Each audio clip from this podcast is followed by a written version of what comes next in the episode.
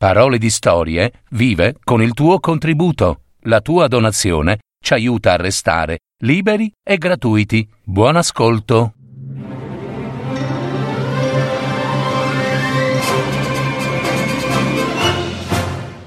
Pollicino. Una fiaba dei fratelli Grimm.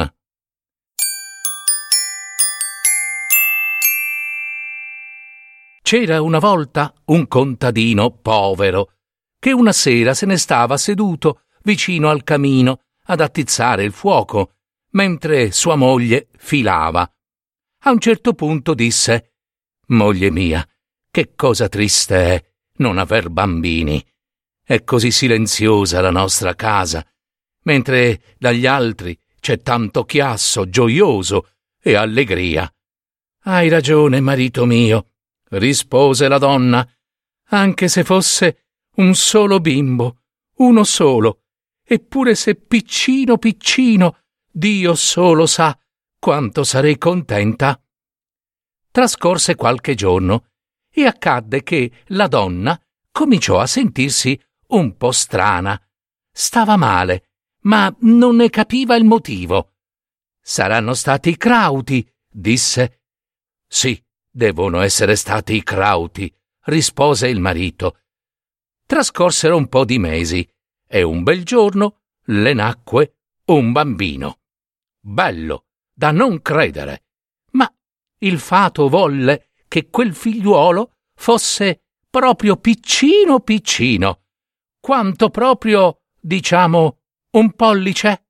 Ecco sì, uguale, un pollice. Allora essi dissero Ecco, è proprio come lo abbiamo desiderato piccolo piccolo, come un pollice nostro, sarà il nostro caro figlio amato, e dalla statura direi che potremmo chiamarlo pollicino. Sì, caro, hai ragione, marito mio, lo chiameremo pollicino. Oh figlio mio, oh figlio mio, al piccolo pollicino non mancò nulla. Tuttavia il bimbo non cresceva Proprio, niente. E restava piccolo piccolo, com'era quando, quando venne al mondo proprio. Ma aveva uno sguardo furbo e scaltro e si mostrò ben presto un piccolo uomo attento e giudizioso. Tutto ciò che cominciava gli riusciva bene. Un giorno il contadino si svegliò e si preparò per andare ai campi, ma volle passare prima dal bosco a tagliare legna, un po' per il fuoco, e disse tra sé e sé Ah, se a fine giornata, stanco come sarò, ci fosse qualcuno che venisse a prendermi con il con il carro, ecco, il carro proprio. Oh, babbino mio, disse Pollicino, lo farò io. Il carro sarà nel bosco al tempo giusto. Il babbo si mise a ridere e disse: oh, Com'è possibile? Sei troppo piccolo, figliuolo mio, per guidare un cavallo avanti. Non fa niente, babbo. Se la mamma vuole attaccarlo, mi metterò aggrappato nell'orecchio del cavallo e gli suggerirò dove deve andare. Beh, rispose il contadino, proviamo, proviamo. Quando giunse l'ora, la madre mise Pollicino proprio vicino all'orecchio del cavallo. Il ragazzo vi si aggrappò e così che gli gridava dove dovesse andare. Oh, eh, eh, eh, a destra e a sinistra, a sinistra avanti ancora. Tutto andò bene, come se ci fosse stato proprio un cocchiere a guidare il cavallo. Eh sì, che, che se ne andava dritto dritto verso il bosco, ma senza, senza vedere alcuno.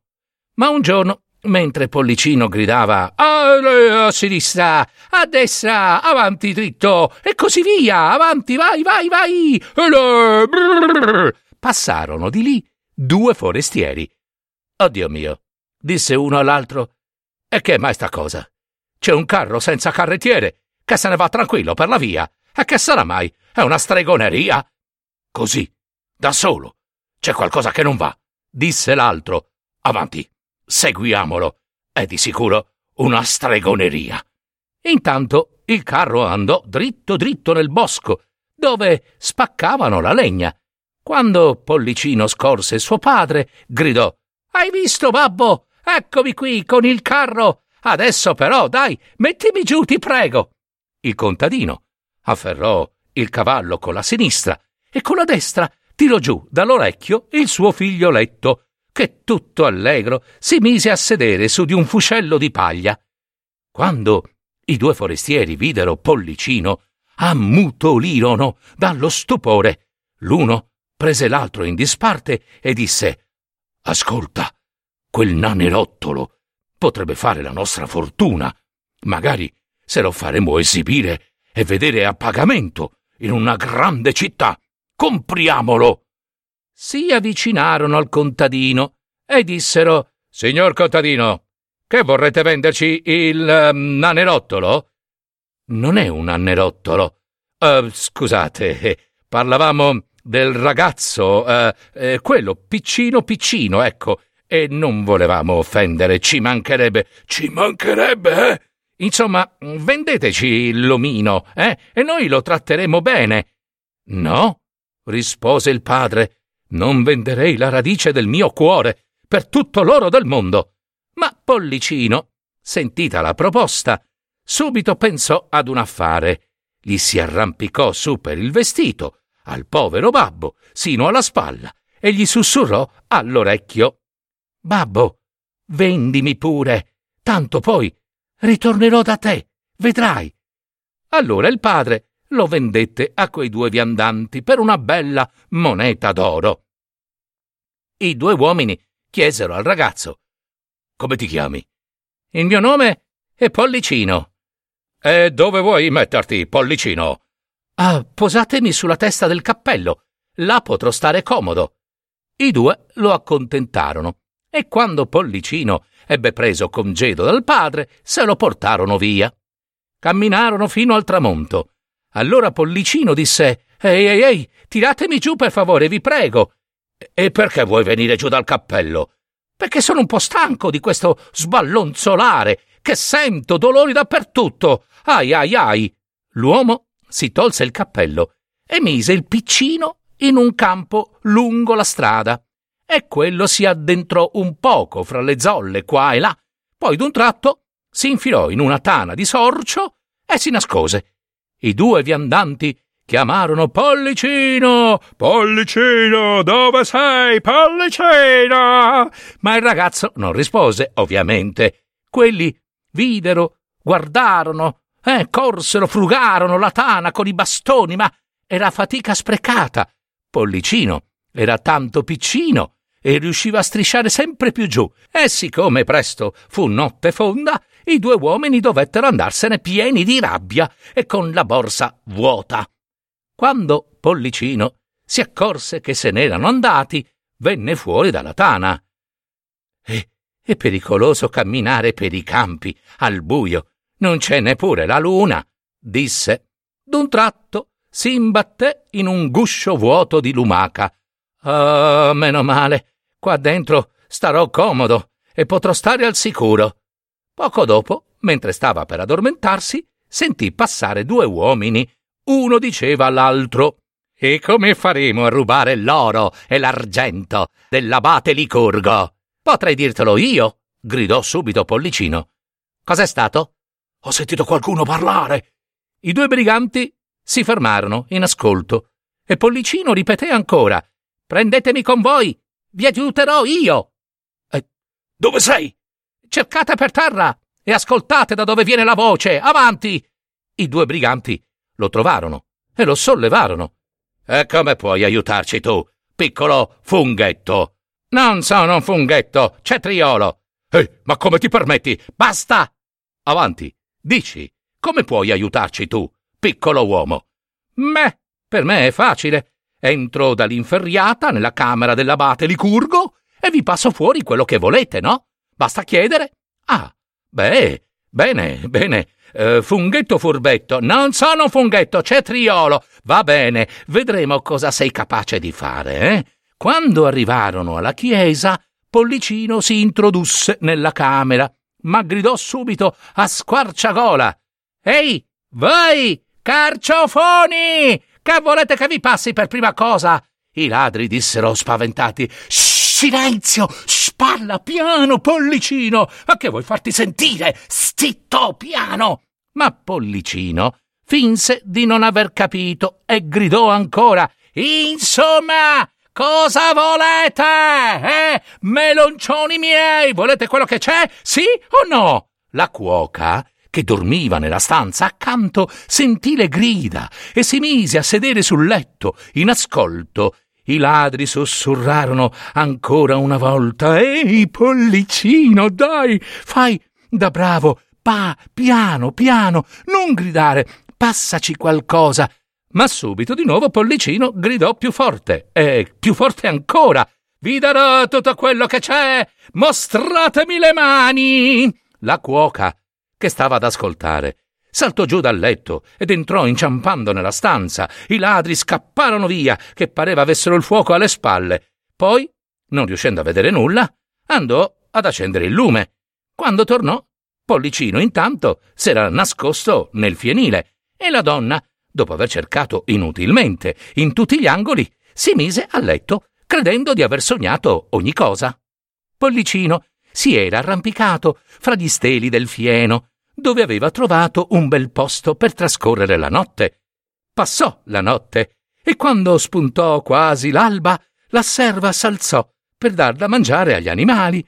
Per prima cosa andò nel fienile, prese una manciata di fieno, ma ahimè, era proprio quello in cui dormiva il povero Pollicino.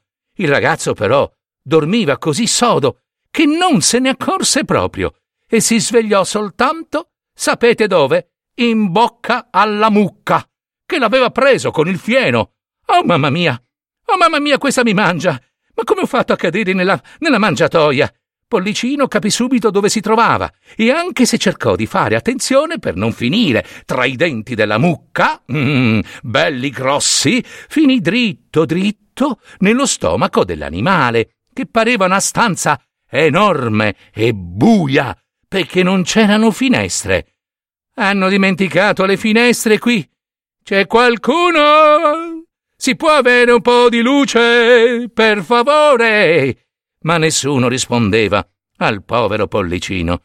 Quella nuova casa non gli piaceva per niente. E quel che era peggio, dalla porta continuava ad entrare altro fieno, e lo spazio si faceva sempre più stretto. Alla fine, impaurito, gridò con quanto fiato avesse in gola. Ehi! Ehi là! Aiuto! Per favore! Basta con questo fieno! Vi prego, non ne portate più! La serva stava mungendo la mucca proprio in quel momento e quando sentì quelle grida, senza vedere nessuno intorno a sé, e riconobbe la stessa voce, la, vocina che aveva udito durante la notte, si spaventò tanto che cadde dallo sgabello a gambe all'aria. Corse dall'abate Licurgo, gridando Dio mio, monsignor Licurgo! Monsignor Licurgo, monsignore! La mucca ha parlato! Ha parlato? La mucca ha parlato! La mucca ha parlato! Ma che ti sei impazzita? Non avrai bevuto come al solito! La mucca ha parlato! Le mucche non parlano! le rispose Monsignore. Tuttavia, egli si recò comunque di persona nella stalla, ma ci aveva appena messo piede che Pollicino si mise a gridare di nuovo da dentro. Basta! Basta, per favore, e non portatemi più fieno. Non ci sto più. Non portatemi più fieno. Allora anche l'abate Licurgo si spaventò e, pensando che si trattasse di uno spirito maligno, fece uccidere la mucca. Proprio così, fu macellata, ma lo stomaco dove si trovava Pollicino fu gettato nell'etamaio. Pollicino cercò di tirarsi fuori con gran fatica, una puzza incredibile. Finalmente riuscì a farsi strada, ma proprio mentre stava per metter fuori la testa, sopraggiunse chi di corsa? Un lupo, che come tutti i lupi delle storie aveva sempre una gran fame, e infatti ingoiò tutto lo stomaco della mucca in un boccone, tutto proprio in un boccone. Pollicino non si scoraggiò e disse: Eh no, eh, ancora buio no, eh? Ehi, Lupone, mi senti? Il lupo si fermò di colpo, rizzò le orecchie enormi e sgranò gli occhi enormi, guardandosi intorno, e disse Chi? Chi è? Chi ha parlato? E sono io, Pollicino! Mi senti, lupettone? Pollicino. Eh, sì, ti sento, ma non ti vedo. E certo, caro lupastro, sono dentro la tua pancia? Dentro cosa? Sono dentro la tua pancia, lupastro. Dentro la mia pancia? Proprio così. Senti, lupacchione, io so dove puoi trovare un cibo squisito, sai? Ah sì? E dove? È in quella casa che puoi vedere davanti a te. Ah, io vedo tante case davanti a me. Guarda meglio, guarda meglio. Ne vedrai una bianca e blu, con le finestre rosse e con il camino più alto. E quella era infatti la casa del furbo pollicino, del suo papà e della sua mamma. Ah, ecco sì, la vedo. Bravo lupottone! Devi introdurti nella cantina e troverai focaccia, lardo e salsiccia a volontà. Ma davvero, davvero, certo. La conosco bene quella casa, quello è il mio paese. E Pollicino svelò al lupo da dove passare, ben sapendo come. Il lupo non se lo fece dire due volte. Passando dalla cantina, entrò nella dispensa attraverso un buco segreto che stava proprio nella porta e mangiò a sazietà. Quando fu bello sazio, volle andarsene, ma era diventato così grasso che non poté proprio più uscire per lo stesso buco da dove era entrato. Pollicino, che aveva sperato proprio questo, si mise a fare un gran baccano nella pancia del lupo, strepitando e strillando più forte che potesse. Vuoi startene zitto? Eh? Per favore, Pollicino, così svegli i padroni. Oh! Eh no, caro lupolone, tontolone, tu hai mangiato fino a saziarti. Adesso io voglio divertirmi, se permetti. E ricominciò da capo a gridare con tutte le sue forze. Finalmente suo padre e sua madre si svegliarono, corsero alla dispensa e guardarono dalla fessura. Quando videro che c'era dentro un lupo enorme, il marito corse a prendere l'ascia e la moglie la falce. Stammi dietro, disse l'uomo, entrando nella stanza. Se non lo uccido al primo colpo, dagli addosso tu e fallo a pezzi. Pollicino udì la voce del padre e gridò: Ah, babbo! Babbino mio, babbino caro, sono qui, sono nella pancia del lupo. Ma, Dio mio, questa è la voce del, del nostro, del nostro pollicino. Sì, è lui, moglie mia. Moglie mia, mette via la falce. Dobbiamo stare attenti, potremo far del male al nostro piccino. L'uomo si avvicinò cauto al lupo e patapam! gli diede un gran colpo sulla testa, facendolo sdrum stramazzare a terra, morto. Corri, moglie mia, prendimi in cucina quel paio di forbici che usiamo per le tosature delle pecore. La moglie corse in cucina e prese forbici e coltello, affilatissimi. L'uomo afferrò coltello e forbici e zacchete e zacchete, zam, tagliò la pancia al lupo e la moglie tirò fuori Pollicino. Oh, oh, Ah, figlio mio, figlio mio, disse la madre. Oh, oh, figlio mio, figlio mio, disse il padre. Ah, disse il padre, figliuolo caro, sapessi quanto siamo stati in pena per te. Sì, babbo mio, madre mia, ho girato il mondo in lungo e in largo. E finalmente, grazie a voi, respiro di nuovo aria di casa mia, aria buona. Ma c'ho una fame. Ma dove sei stato? domandò la mamma. Ah, madre mia, babbo mio, sono stato nella tana di un sorcio, nella pancia di una mucca puzzona e nel ventre di un lupo schifosissimo. Ma adesso basta, rimango con voi. Il prossimo viaggio lo faremo insieme, eh? Bravo, figliuolo, e noi non ti venderemo più per tutto l'oro del mondo. Allora abbracciarono e baciarono il loro pollicino e vissero per sempre, ovviamente, felici e contenti.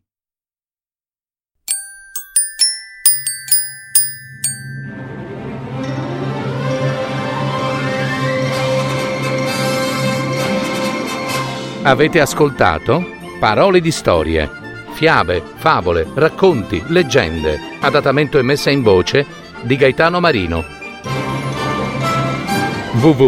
www.paroledistorie.net